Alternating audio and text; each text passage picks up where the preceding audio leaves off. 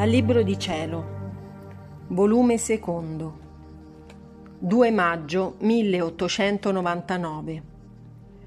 Come nella chiesa sta adombrato tutto il cielo. Questa mattina Gesù faceva molta compassione, era tanto afflitto e sofferente che io non ardivo di fargli nessuna domanda.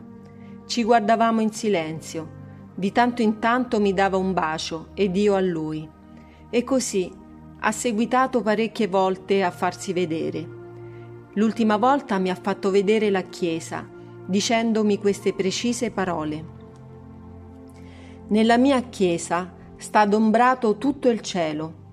Siccome nel cielo uno è il capo, che è Dio, e molti sono i santi, di diverse condizioni, ordini e meriti, così nella mia chiesa, adombrando tutto cielo, uno è il capo, qual è il Papa, e fin nel triregno che circonda il suo proprio capo viene adombrata la Trinità Sacrosanta.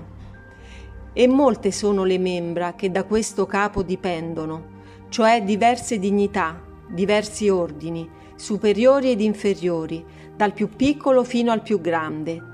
Tutti servono ad abbellire la mia Chiesa ed ognuno, secondo il suo grado, e all'ufficio a lui compartito, con l'esatto adempimento delle virtù, viene a dare di sé nella mia Chiesa uno splendore odorosissimo, in modo che la terra ed il cielo restano profumati ed illuminati e le genti restano tanto attirate da questa luce e da questo profumo che riesce quasi impossibile non arrendersi alla verità.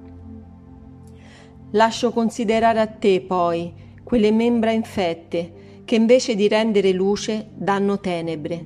Quanto strazio fanno nella mia chiesa. Mentre Gesù così mi diceva, ho visto il confessore vicino a lui.